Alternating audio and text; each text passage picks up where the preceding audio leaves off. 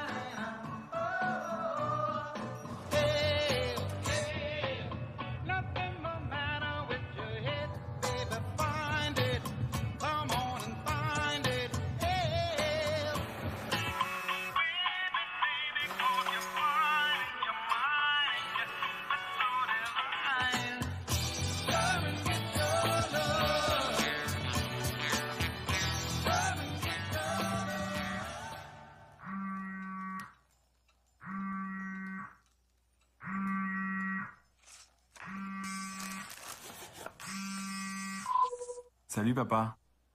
Joyeux Noël.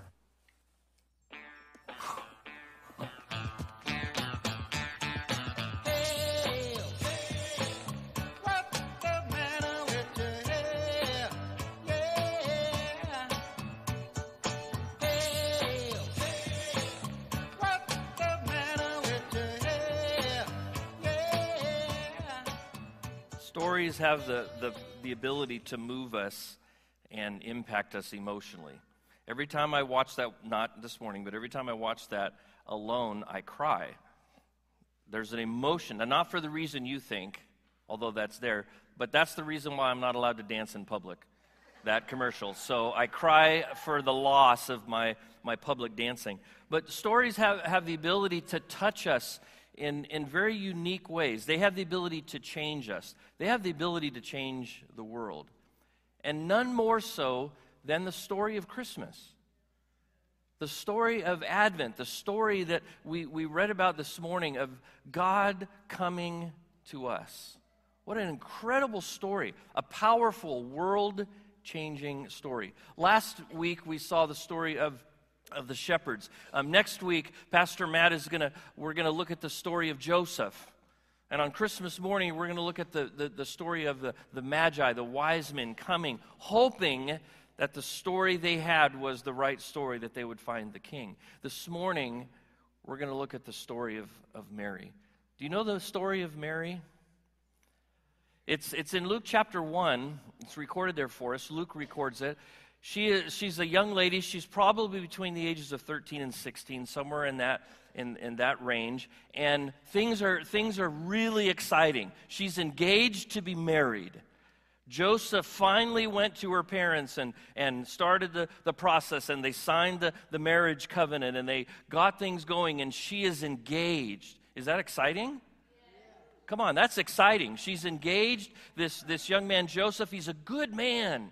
He's a good man. He's a hardworking man. He loves her. He's going to take care of her. Things are going according to the, to the dream, right? Isn't that what, we, what every young girl, not every, but most maybe dream about this, this, this young man, this godly man, this handsome man, this hardworking man is going to love me and we're going to spend our life together and we're going to have a family and we're going to, we're going to enjoy God's goodness in our life. Things are good. Things are really good. She's making plans, she's dreaming. There's a wedding in my family coming up, and man, is there a lot of dreaming and planning and effort, and all this is moving in a certain direction.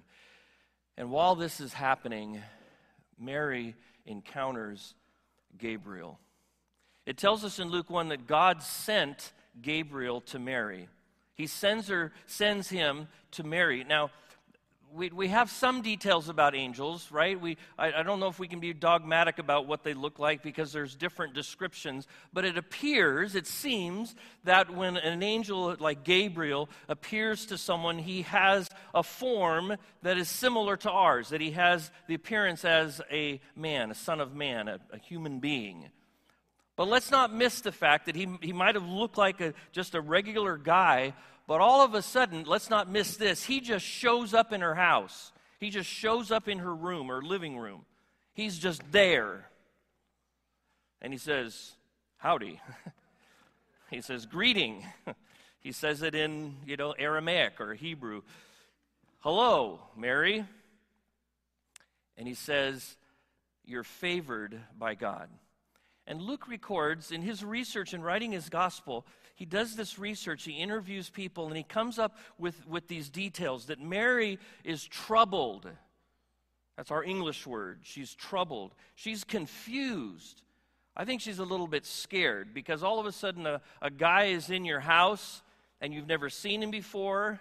And let's not overlook the fact that he's an angel. He may look to be like a human being, but he looked a whole lot better than me right? It's all right. You can.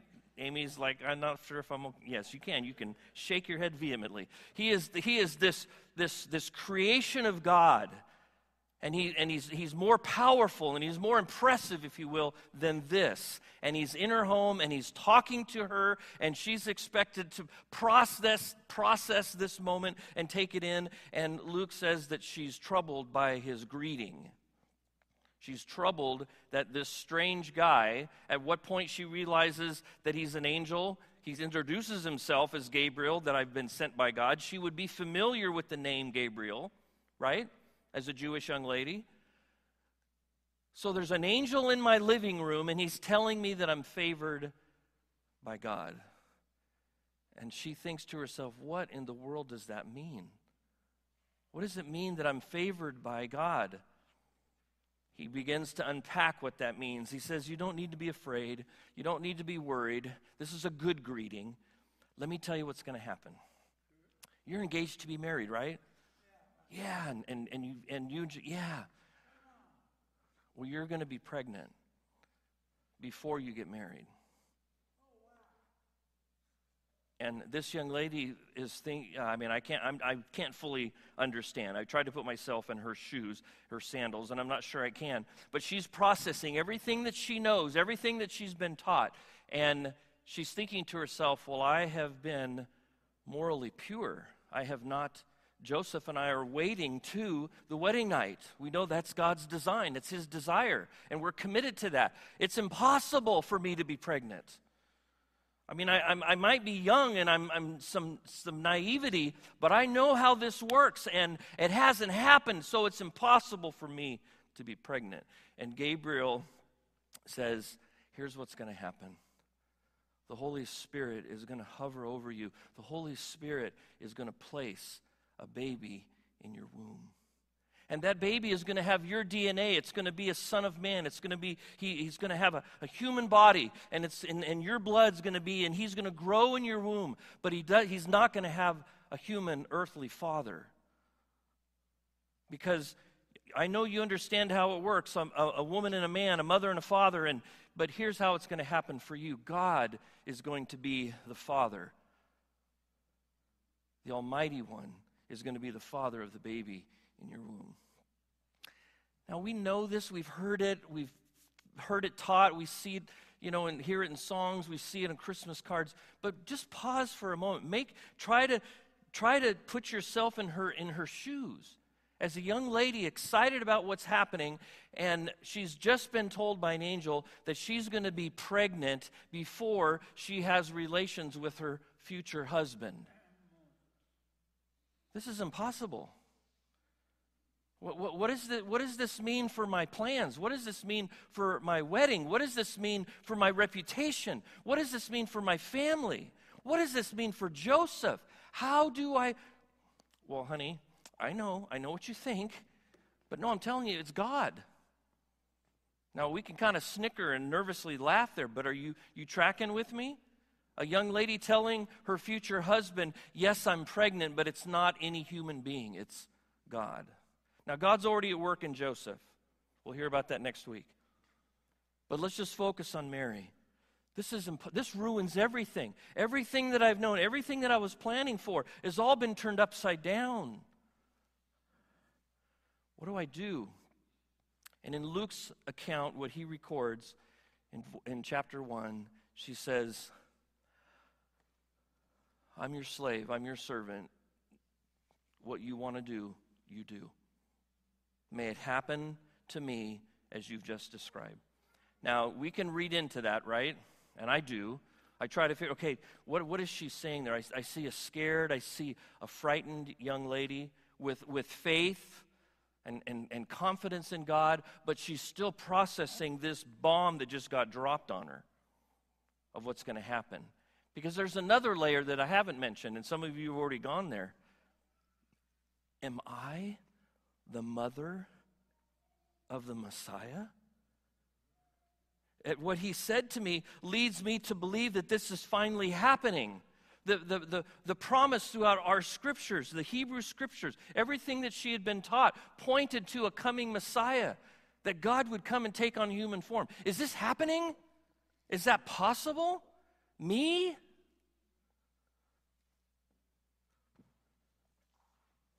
Don't be af- afraid, Mary. You've found favor with God. I don't know about you, but sometimes when God's favor is upon us, it's not, it doesn't always feel like a good thing. Because it's God saying, I'm with you. And when we, it's like, it's Matthew 28. Don't forget, I'll be with you to the end of the age. I always picture a couple of the disciples going, wait a minute, why did he say that? Uh, the first stuff was good. Go make disciples, baptize, you know, teach them. But what do you mean you're going to be with us till the end? Well, that sounds like a long time, A. And B, that sounds like, wow, we need you to be with us. It's going to be. So your favor's with us. We have a mission. You're telling us what to do with our lives. But wait a minute. Can we go back to that part? Sometimes when God's favor is on us, we know his favor shows up when he asks us to do the impossible or to step into the impossible. And his favor is that he's with us as we are willing to step into the impossible. Amen? Oh, this can't be happening. This wasn't my plan. This wasn't my dream. This is impossible. Well, I love that Luke tells that we read this, read this morning. She goes to her um, cousin's house and they have the interaction that that Amy read this morning. And when it comes to verse 46 of chapter 1, Luke records for us Mary telling her story. So we've, we've heard some of the details, we, we know some of the details, right? For, as in the third person, we kind of watch this story unfold. We read it each Christmas and we reflect on it and we think, what would that be like? I, I want to know from Mary's lips Mary, tell me your story. Tell me your experience in this moment. What did you do with this, this bombshell that God dropped on you? And she tells us in verse 46. Mary says, My soul proclaims the greatness of the Lord. Isn't that cool? A few verses back, she says, Whatever, I'm your servant. Whatever it is you want to, oh, I don't get this. I don't see how this is going to happen. This is impossible. Why me? Are you sure? She goes from that to, my soul proclaims the greatness of the Lord, and my spirit has rejoiced in God, my Savior. I'm rejoicing in who God is because He has looked with favor. There's that word again. She's processed, she's embraced that God's favor is a good thing, that He's asked her to step into the impossible, but His favor is upon her. He puts His favor on the humble condition of His slave or His servant. She's speaking of herself. He has looked with favor on me. I'm just a humble slave. Surely from now on, it's, it's clicking, right? What's about to happen. From now on, all generations will call me blessed because the mighty one has done great things for me, and his name is holy. His mercy is from generation to generation on those who fear him. Those who say, I am your servant, may it be done to me according to your plan. Her story, Mary's story, is, is, is shaped by some, some things, some conclusions, some understanding that she has. And the first one is this she knew God's sovereignty. She knew that He was sovereign. She knew that He was in control. So she could celebrate, catch this, celebrate His plans for her. I hope we can connect with Mary. I really do.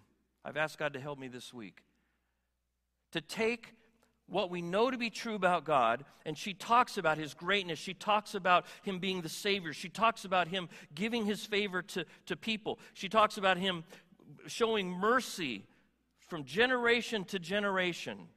And his name is holy. She knows who he is. He is God, he is sovereign. And she connects that to what he's asking of her the plans, the circumstances he's asking her to walk through.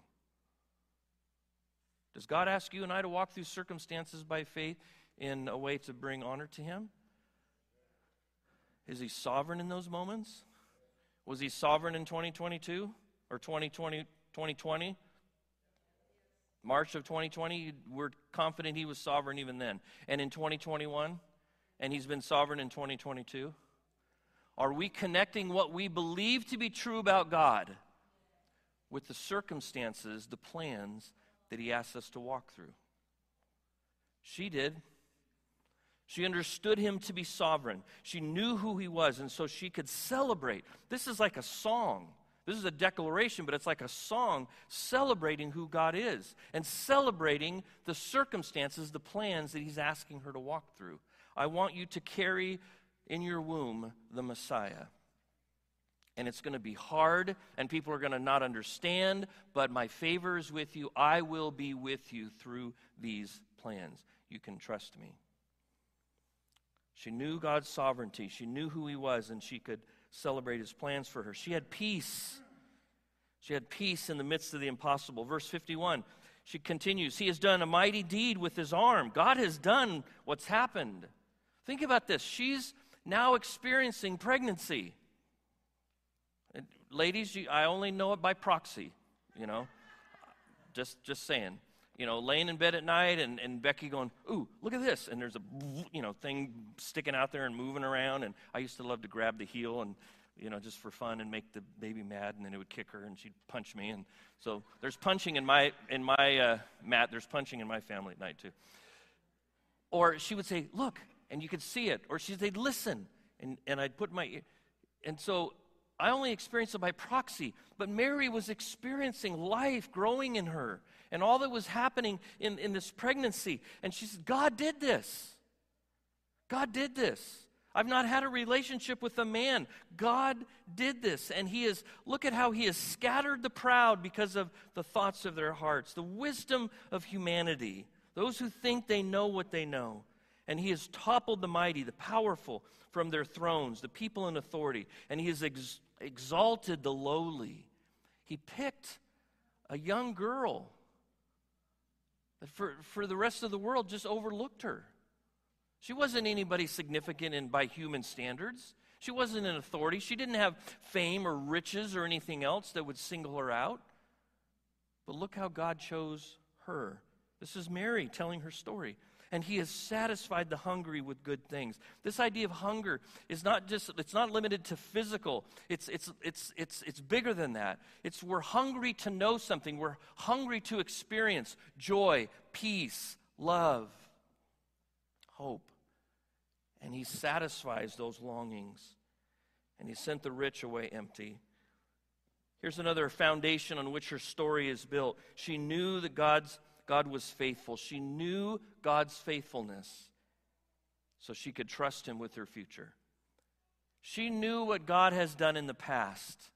She's, un, she's very much aware of His hand in the lives of His people and His ways of working from creation to her day. And she had all this past with Him. And because she knew He was faithful in all of those stories, all of those moments, she could trust Him with her future. Was the future unclear to her?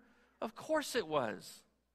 Up here, it's like, ah, The Messiah. I'm going to give birth to the Messiah. Woohoo! This is, wait a minute, wait a minute, whoa, wait a minute. What is this?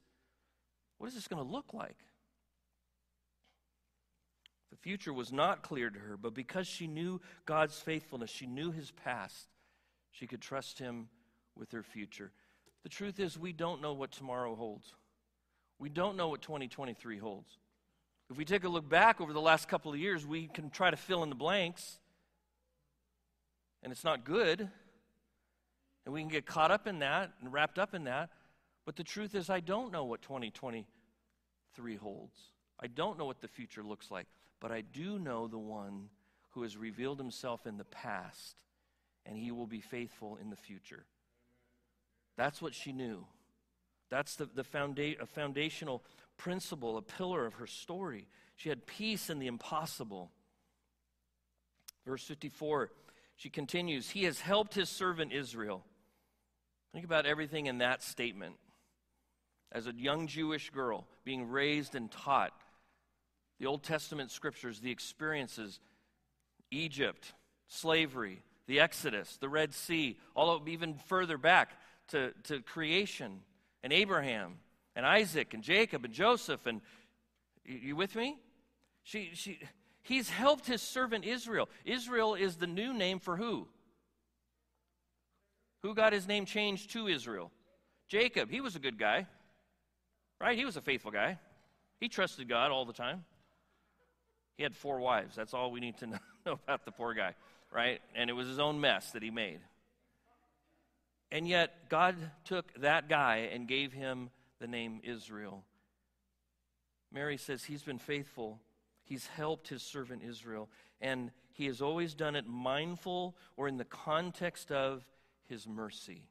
Now, this word mercy might be more clearly translated just loving kindness.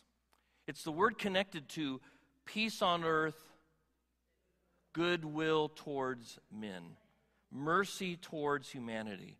The birth of Jesus is God's ultimate expression of his goodness, his mercy towards us. Did we deserve Jesus to come and take and, and be born like he was in Bethlehem? Did he do that because we deserve it? He did it because of his loving kindness. He did it because of his good will towards us his grace, his mercy. He has helped his servant Israel, always mindful of his mercy. Just as he has always spoken, is really the best translation. As he spoke to our ancestors, as he has always spoken to those who have come before, before to Abraham and to his descendants forever. The third building block of her story, or plot line, if you will, is that Mary knew God's goodness so she could count on his continued presence. She knew that he was good. She, she's singing about it, she's declaring it. God, I'm rejoicing in who God is. I know that He's sovereign, so I can celebrate His plans for me. I know that He's faithful, so I can trust Him with my future. And I know that He is good, so He's not going to abandon His servant Israel. He's not going to walk away when I'm not doing everything right. Did you see that? Do you see the connection? Specifically, she zooms in on Jacob slash Israel and how messed up he was, and yet God was faithful to that man and to his descendants. And, and Mary's just, Mary is not divine. Mary is just a, a, a human being, a young lady, a sinful woman, young lady.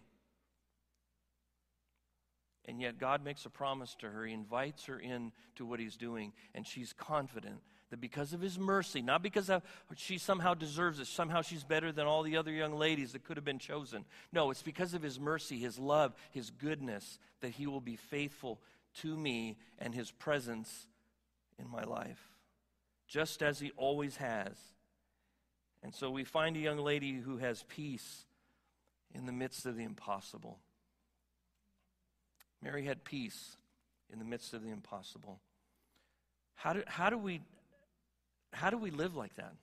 That's the question I kept asking myself this week. And I thought not only of myself, but I thought of the people that I love and the people that I do life with and the, and the church family that I journey with and the people that, that are part of my experience. How do we live out peace? How do we radiate peace in the midst of the impossible? Because at the end of the day, it feels like, as a, as a, as a finite person, that God asks us to walk through the impossible. I don't know how to do it. I don't know how it's going to be resolved or fixed or healed or, or made better, made new. It's impossible. That can't happen. I can't have a baby. I haven't been with a man. It's impossible. God says nothing's impossible. Right? He says, Your cousin, she's old. She's way past childbearing age. She's pregnant. What? Yeah. Six months. God asks us, it feels like on a, almost a daily basis, a weekly basis. The doctor says it's cancer. Or the doctor says the cancer's come back. Or the job is no longer yours. Or did you see what the rent is on that place? Or I'm leaving you. Or I'm done with this marriage. Or I'm going to go my own way and do things my own. It, it just, it, it comes at us almost daily. And it feels like God asks us to walk as his children to walk through the impossible. So how do we have peace in that? Can I give you some, some steps? And I want to encourage you to write these down. However, you, there's notes back at the, uh, note pages back on the Connect counter if you are a pen to paper person, or maybe you're just a phone person or an iPad. Somehow write these down.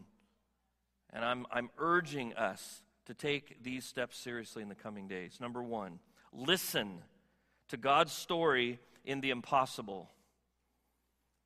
Listen, really listen to God's story in the midst of the impossible. I, I started with the, the, I love Christmas because it's a season for stories. You gotta, you gotta be really intentional because you're gonna hear all kinds of stories that have the appearance of Christmas, but there's things missing. I think, I think, and you can write me an email later, theologically correct me, Master Pat. I think that one of Satan's favorite games is Jenga.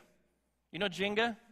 You put these pieces and you build this tower and it's solid and it's sturdy. And he and that's the truth. That represents the, the truth. And he likes to come and just pull one out here and pull one out there, pull one out here and pull one out. And pretty and, and you're like, oh, it's still it's still a tower, but it gets to be pretty and without warning, it collapses and comes crashing down. It's one of his favorite games to just take out something, take out a piece of the truth. And so you, we've got this appearance of truth, this appearance of God's story, but key pieces are missing. And it's no longer sturdy, it's no longer something you can build your life on. I love Elf. That's one, uh, maybe my favorite Christmas. But and, and there's there's the celebration, there's the there's the trees and the lights. And are, are these good things? These are good things. Have people taken the tree and done other things with it? Other have, have pagans taken the tree and done things with it? Certainly they have. But who created the tree? God did. Who said you should be like a tree planted by waters growing? God. What about the rainbow? But what's happened? People have taken the rainbow and say this is a this is a symbol of you being able to live life on your own terms, reinvent yourself and live the way you want to live. The rainbow is something God gave us as a reminder of his promise that he would never destroy the earth by water, again like he did in Noah's day. The rainbow's not bad. Just don't let Satan take out pieces of truth so that it becomes this weak, shaky tower. Listen intentionally and carefully to God's story in the midst of your impossible. Listen to Isaiah saying it this way God promises to keep the mind that is dependent on you in perfect peace.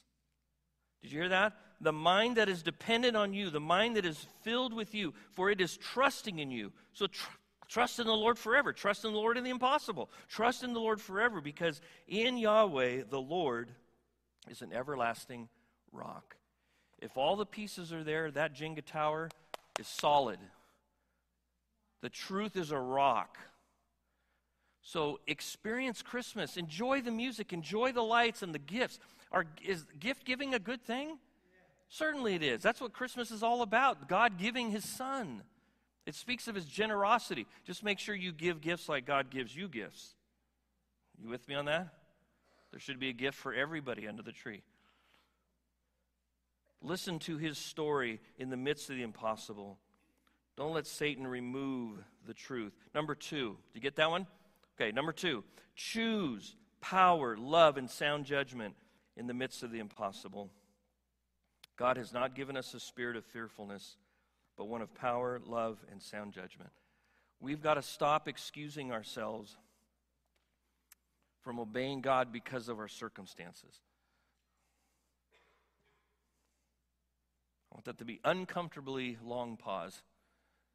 We've got to stop excusing ourselves from being obedient to God because of our circumstances. This is impossible, God. You don't understand what's happening. You don't understand what I've lost. You don't understand what's been taken away. You don't understand what's being. We really think God doesn't understand that? He says, I haven't given you a spirit of fear. You shouldn't be frozen. You shouldn't be stuck. We shouldn't be complaining and whining and being upset about what's happening. It, it hurts, and we don't, we don't live in denial. But in the midst of the impossible, in the midst of the struggle, he says, choose power, love, and sound judgment. I face choices by the hundreds every day. Do you? My wife's going to say something to me after service today. It'll probably be connected to lunch or something. And I'll go, What? And I have a choice. Do I not? I have a choice in that moment. I'm going to watch the 49ers hopefully play the Buccaneers, and, and there's going to the, the guy with the stripes throwing the yellow thing. And I'm going to go, What? Are you kidding me? And I have a choice. Do I not? On a serious note, when the doctor says, Friday, I spent Friday in the emergency room and I was in pain like I'd never had. And when the doctor says this, I, ha- I had a choice in the midst of my pain. And I'll just be straight up with you. I found myself excusing myself. I wanted to be rude, I wanted to hurt somebody. I'm curled up in a ball on a gurney, and Kaiser Emergency was amazing. The nurses, the doctors were amazing. But I had been about seven hours in pain, and I'm laying on that gurney, and I just wanted to say things. I wanted to do things that were not Christ like. We'll just leave it there, okay? And you can judge me and give me grace. In the midst of pain like I'd never known before, I want to ask you did I have a choice? I did. I had a choice. I could choose to be angry. I could choose. I cried out to God, literally crying out to God. What is? I had a choice in that moment. God says, I've, I've not given you fear. I've not made you this way. I've given you through the Spirit power, love, and sound judgment. Choose that. In the midst of the impossible, choose God's power, choose love, and choose sound judgment. See, that word can be translated a lot of different ways, but here's the bottom line it says we can't excuse ourselves from being obedient to God in difficult circumstances because He's given us the ability to think clearly, He's given us the ability to have sound judgment, to make good decisions in the impossible when the whole world seems against you, when your world has been turned upside down, you're going to be pregnant. Choose. Choose power that God gives us. Choose love and choose sound judgment. Number three, saturate your mind with prayer. Saturate your mind with prayer in the impossible. I'll say it again. Saturate your mind with prayer. What does that mean? Our Father, where's it? no, it, prayer is simply talking to God. It's intentionally having a conversation with God. You can pray this. This morning, I, I snuck in here and I watched the prayer team, and I thanked God for the prayer team, Jim. I wasn't creeping. I just, I loved it. There's people in here praying, and they're formally and around a circle with their heads bowed, and they're talking to God. Is that prayer? Yes. Uh, later this morning, you're going to be invited. Nate's going to invite you to go back to those tables, and there'll be people there to pray with you. You can fill out a card. Is that prayer? Yes. When you sit down to a meal and you say, "Hold on, let's let's give God thanks," and you, is that a, is that prayer? Yeah. Is it also prayer when I'm in the shower and I'm crying out to God, God, why am I in this pain? What are you trying to do? And I don't understand what is that prayer? Yeah, it is. Prayer is intentionally having a conversation with God the way we're going to have peace is if we commit ourselves to saturate our thinking, saturate the conversations in our mind with prayer, conversations with God. Can you have conversations in your head apart from God? With God, you can. Yes, you can. You can fill your mind with all kinds of other ideas, all kinds of other beliefs, all kinds of other perspectives and outlooks, and God's nowhere in sight. Now, He's there, but he's not in the conversation. Have you ever talked yourself into a frenzy? Talked yourself into a panic? Talked yourself into the, to a ledge? Talked yourself into like, ah! Intentionally saturate your, the conversations in your mind with him. Talk to him. Invite him into it. When you're afraid, when you're scared, when you're mad, when you're confused, talk to him. Invite him into that conversation. I promise you, and I'm going to ask her to show you that I'm right when I meet Mary, that she had all kinds of conversations in her head with God after that moment. Laying at bed at night, waking up in the morning, and people, why are you so distracted, Mary? She's just talking to God, trying to figure this out. What does this look like? What do you want me to do? What do you want me to be? How is the impossible going to happen? Saturate your thinking, saturate your mind with prayer. Listen to Paul in Philippians 4. Don't worry about anything. Sorry, fail. Guilty. Did you hear what he said? Don't worry about. Oh, good. I'm glad you said it. Don't worry about anything, but in everything, through prayer, these conversations with God and petitions, asking Him, crying out to Him with an attitude of thanksgiving, bring your requests. Let your requests be made known to God. How do your requests be made known to God? How are they made known to God? You t- yeah, you tell Him. You say, well, doesn't God already know? Yeah. But see, what prayer does is it puts us on the same page, at the same table with Him. He already knows. But He says, hey, bring me your request. Tell me what you think. Tell me what you fear. Tell me what you're afraid of. Tell me what you believe you need. Tell me what you think you want. Tell me. Bring your requests to me. Let your requests be made known to God. They're only going to be made known to God by you and me. And the result is what? The peace of God which surpasses every thought. Don't you love that phrase? Anything you can dream up or anything anyone else can dream up, it's not going to explain this peace. It, it's, it's above that, it surpasses that. It doesn't defy, it defies explanation humanly.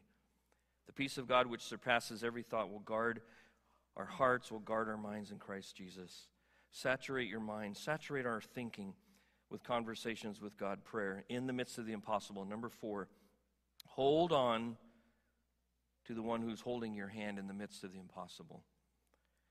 Do not fear. I am with you. Do not be afraid. I am your God. I will strengthen you. I will help you. I will hold on to your you with my righteous right hand. For I, ah, that's who's speaking. I, Yahweh, your God, hold your right hand. And I say to you, do not fear, because I will, I'll be with you in the midst of the impossible. Is Cornell here? Hey, buddy, can you come up here? No? we celebrated Cornell's birthday last week, and we went to uh, we went to uh, the Great Wolf Lodge. Hey, buddy, and it was your birthday, huh? And do you remember we went to the water park? Yeah. Was that fun? Yeah. And do you remember the wave pool? Yeah. Where the waves were coming? Yeah. Remember how scary that was? That was kind of scary, huh? Yeah. He wanted to go in the wave pool, and so we went over to the wave pool. We put on the little floaties, and we were standing there, and the water was was calm. And he wouldn't he wouldn't go forward until I took his hand, and then we went in the water together, didn't we? Yeah. And was that fun? Yeah. And did I hold your hand the whole time? Yeah. Did I ever let go? No. Nope. Why did you have this? I don't know. What is that? How old are you? Three. You're three? Yeah. Waves beat him, crashed him, and he giggled and laughed the whole time because I was holding his hand. And as long as I was, we were holding hands, we had fun. Yeah. And I never let go. Now, did it cross my mind? Sorry, boo, it did. This would be kind of fun if I go, woo, let's see what happens. But I didn't do that. and God will never do that. God will never do that, church. Hold on to the one with simple, childlike faith. Do you love me? Yeah. And do you know that I love you? Yeah. Yeah. See, our Father loves us. He's already got his hand open, it's already ready to go. He says, I will hold on to you. The question, the step that you and I need to take is we need to hold on to the one who's holding on to us. Don't let go. Thank you, buddy. You're very brave. I think he was waiting for a treat. We'll do a treat later. Did you write these down?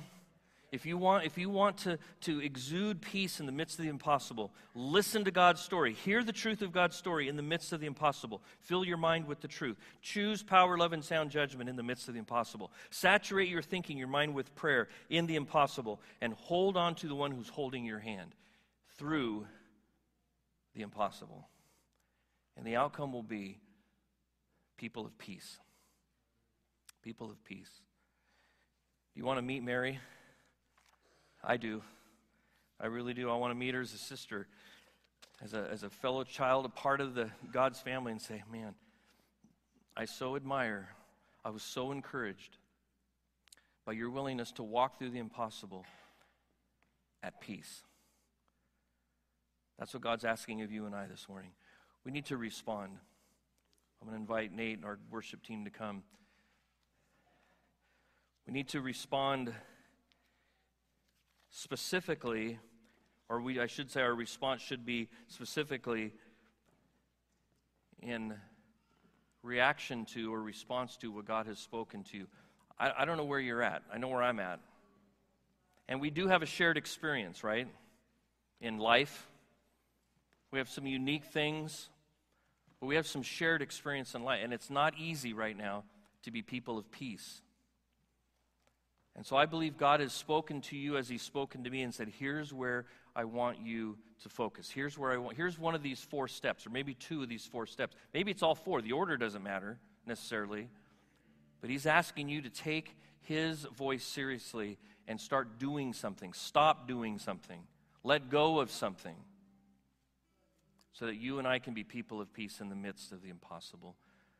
The tables are out this morning, and on the tables, the four tables around the room, the elements of communion are there. As we're led in worship this morning, that's one expression I want to invite you to partake in as an expression of your worship and your gratitude to Him. The bread and the cup, they represent His body and His blood. He said, This is my body, which is broken for you. This, this cup is my blood, which is poured out for you. Eat this, drink this in remembrance of me. And we worship Him. We say thank you to Him. We say, I'm going to trust you in the midst of the impossible. Does that not kind of represent the impossible?